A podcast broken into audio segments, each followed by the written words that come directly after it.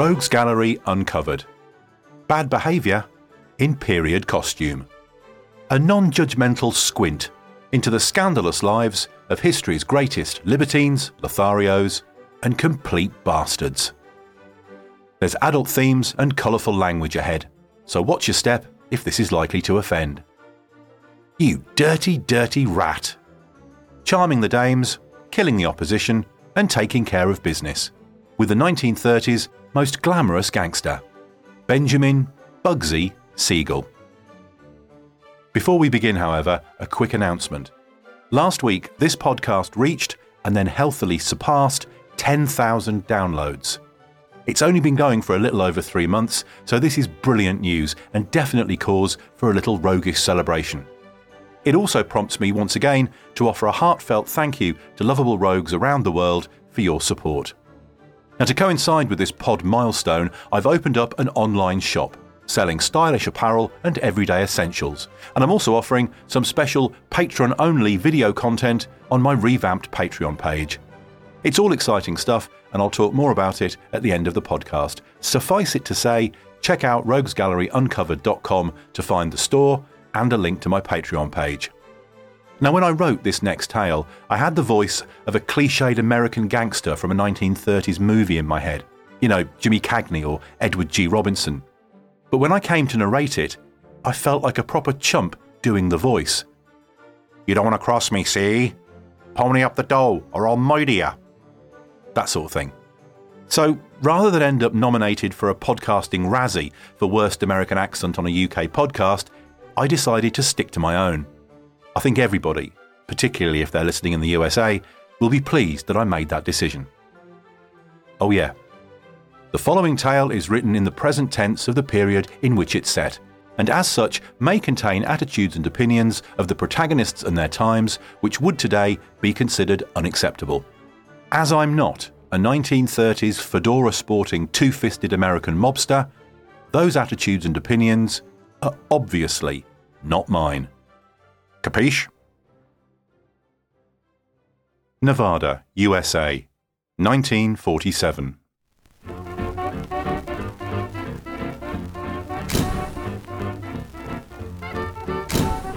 Bugsy was a handsome guy, a real Cary Grant, but he don't look so good now. The bullet hit him on the bridge of his nose and blew his left eyeball clean out. They reckon they found it stuck in the wall fifteen feet away from his body. Another went into his cheek and came out of his neck. He took a couple more in the chest. Made a real mess of the upholstery. I guess it goes to show that no one's immune when you're in debt to the mob. I mean, one minute you're sat in your girlfriend's pad reading a newspaper, and the next, they're looking for your baby blues underneath the furniture. I can't say I'm surprised, though. I mean, who in his right mind thinks that he can make money out of a one-horse town like Las Vegas?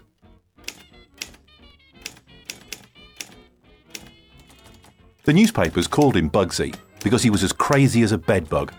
But if you'd said that to his face, well, you'd be needing a new one of your own, if you know what I mean. He certainly had a temper.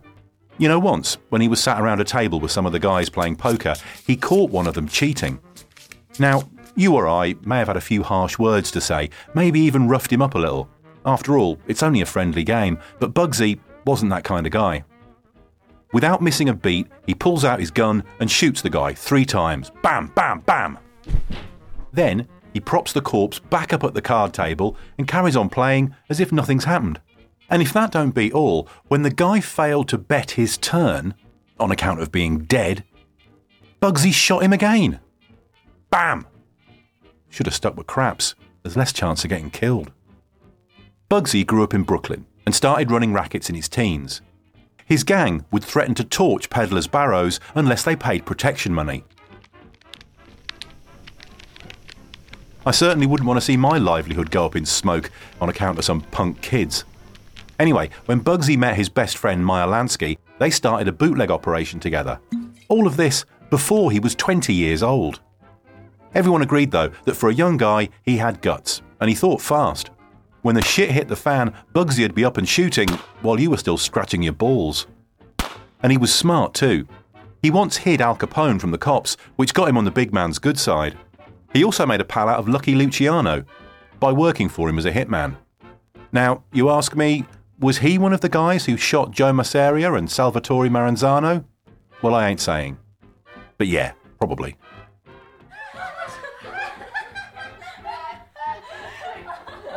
Bugsy was certainly never short of female company. Plenty of dough, an apartment at the Waldorf Astoria, sharp suits and a reputation as a cold-blooded killer sure interests the dames. In the thirties, he was all over New York clubland and never with the same broad twice. The Two O'Clock Club, the Napoleon, Zellies, the Park Avenue and the Stork, he was welcomed at them all.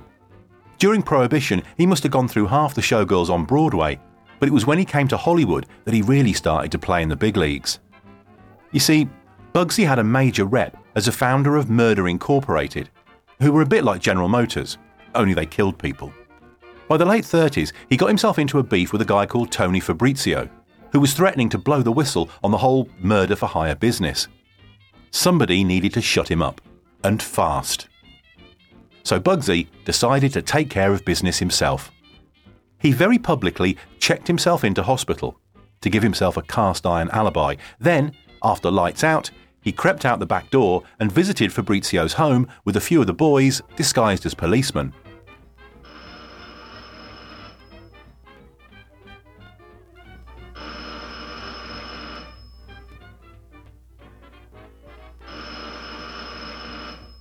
Fabrizio let him in, and let's just say that things didn't go so well for him after that.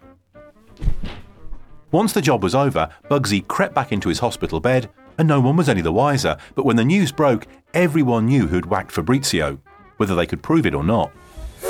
When Fabrizio's men came looking for revenge, the mob sent Bugsy to California, so he could lie low for a while. The actor George Raft was a pal of his, which was cute because he was famous for playing gangsters in the movies. He introduced Bugsy to all the stars. Cary Grant, Humphrey Bogart, Lauren Bacall, Clark Gable, Gary Cooper, you name them, he knew them. Many fell for Bugsy's charm. Many more were just too scared not to be his pal. Jimmy Stewart, though, thought he was a bum and wasn't afraid to say so, which used to drive Bugsy crazy. It's a good thing Bugsy had plenty of women to keep him nice and relaxed. There was a tiny French broad called Ketty Gallion. She was a real wildcat who'd made a few movies in Europe and was trying to break big over here. Bugsy spent fifty thousand dollars trying to get her American career off the ground, but nothing came of it, so she went back to France. He also had a thing for Jean Harlow, who apparently was brought to his room for an introduction by her own stepfather. I heard that this guy made a habit of rustling up women for his Hollywood buddies to seduce and would then sit at the foot of the bed watching while they fucked them. Oh yeah, and you know Dale Arden in the Flash Gordon comic strip? Bugsy screwed her too. Well, actually, he screwed Marie the Body McDonald, an actress who used to model for Alex Raymond when he was drawing the comic strip. Lucky guy. Then there was the English actress Wendy Barry, who had a reputation for being a bit of a nymphomaniac and wasn't shy in telling people how Bugsy could go all night. She sure enjoyed male attention, but Bugsy was the jealous type and she had to keep her mouth closed and her hands to herself, or she could have got someone killed. Dorothy DeFrazzo, though, was a millionaire's daughter, who was married to an Italian count, but that didn't stop him sleeping with her either. They went to Rome once and tried to sell Mussolini some sort of new bomb, only it wouldn't blow up, so the deal fell through. While they were there, DeFrazzo introduced Bugsy to Hermann Goering and Joseph Goebbels. He hated those Nazi sons of bitches so much, she had to sweet-talk him out of whacking them there and then. His main squeeze, though, was Virginia Hill, a real beauty who worked for the mob as a high-class courier and messenger girl. She had some real powerful boyfriends and was said to have the most fur coats of any woman in America. She was also legendary, and I mean legendary, for giving the best head on the East Coast. She and Bugsy spent their time together fighting and fucking. It was real volatile. The mob never normally let women into their inner circle, but they welcomed Virginia. It might have had something to do with her being tough and smart, or if you're not the charitable type, it's because she's supposed to have blown a bunch of them one after the other at a Christmas party in nineteen thirty-six. Who knows? I'll never forget the story of when Bugsy had four of his women all staying at the same hotel at the same time. Virginia spotted one of them in the lobby and went nuts. She walked over and punched the broad in the face so hard she nearly dislocated her jaw. It was at Virginia's house where Bugsy got shot full of holes. How he came to Vegas makes for a pretty good story too. Shame the ending's not so happy. The story goes that one day back in forty-six, Bugsy stopped in the desert to take a piss and saw a half-built hotel called the Flamingo abandoned in a one-horse gambling town called Las Vegas. In a moment of inspiration, Bugsy saw the place as his chance to make a fortune and get respectable. So he bought it and poured millions and millions of dollars of mob money into making it a real classy joint. Trouble was, hardly anybody came to the opening night, and it lost three hundred thousand dollars in its first week. The mob wanted their money back or else, but Bugsy thought he was invincible. I guess this proves that he ain't. So now the Flamingo is under new management, and it's up to the big boys to see if they can make a few bucks out of Las Vegas. I'm sure not holding my breath. There's still something of a mystery as to why exactly Bugsy was killed. No one's ever been named or charged with the murder. The most popular theory, that it was a mob hit, is backed up by statements that in the immediate aftermath of the killing, a couple of associates of Meyer Lansky strode into the Flamingo and boldly announced that they were now running the place. Lansky, though, always maintained that he had absolutely nothing to do with it. There are other theories, however. One is that it was Virginia Hill's brother who did the killing. He'd got a history of bad blood and violent quarrels with Bugsy, so maybe he decided to end the feud once and for all. Another is that one of the guys who walked into the Flamingo, a guy named Mo Sedway, was involved in some kind of love triangle, with Siegel as the third corner.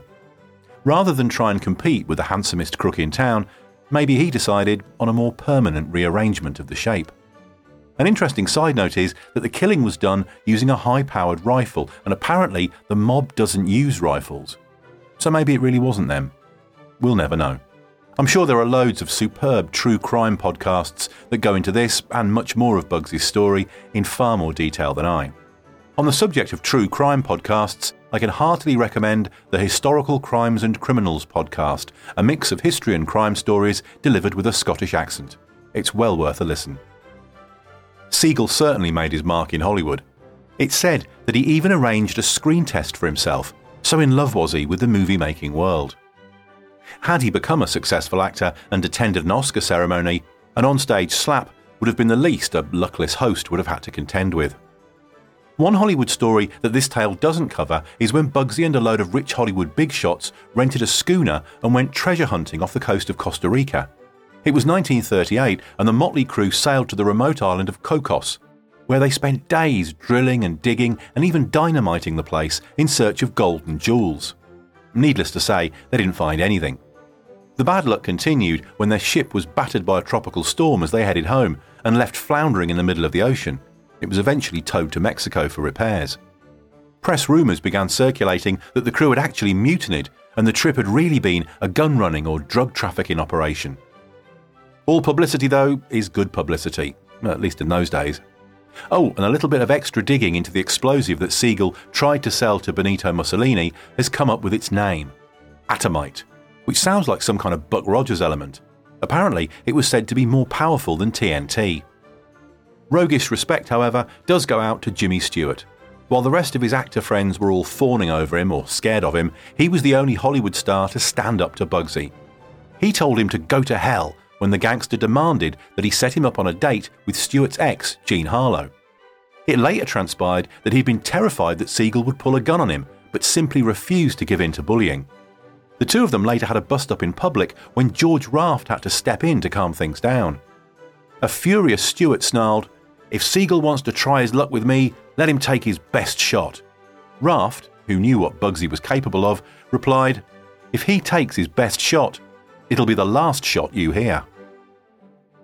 Next time on Rogues Gallery Uncovered. Spank you very much. There's no such thing as flogging a dead horse in Regency London's most notorious house of pain, with nineteenth century entrepreneur and dominatrix Teresa Berkeley. As I said at the beginning of the podcast, ten thousand downloads in three months is a brilliant achievement. I'm really glad that there's a growing audience for my disreputable tales and that you seem to be enjoying them. Drop me a line at simon at rogues gallery online dot com and let me know what you think.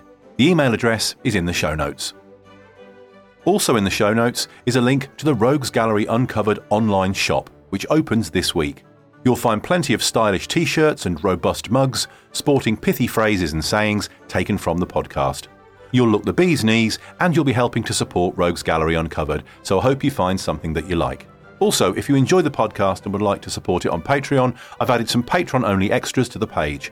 There are special Rogues-exclusive video versions of some of the podcasts, with more to follow. Grown-ups only. To be honest, I feel a bit weird talking about a commercial side to Rogues Gallery Uncovered, but if I want to continue to grow the podcast and devote more time to it, it's something I'm going to have to embrace. Any and all support is very gratefully accepted. Right, that's all for now. Have a great week, stay roguish, and I'll see you yesterday.